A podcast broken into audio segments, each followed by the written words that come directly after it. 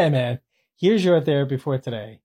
If you want to improve upon your emotional resilience and you've done a lot of the things that I have talked about, and you still have some shakiness or some challenges regarding your ability to bounce back, seek out professional help. Go see a therapist or go see a counselor, psychologist, psychiatrist, what have you.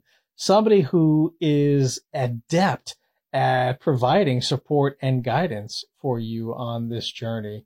So reach out and ask for help. Don't be too uh, ego driven that you can't reach outside of yourself for the guidance and support from somebody else. Professionals uh, in the field of mental health uh, can do just that. They can offer you proper support, even suggestions along the way, and guidance. So don't be afraid to go out and ask for help.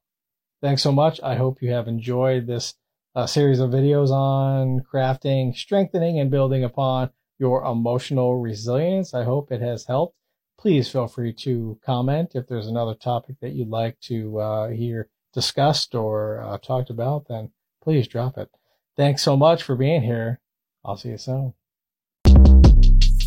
Shortcast Club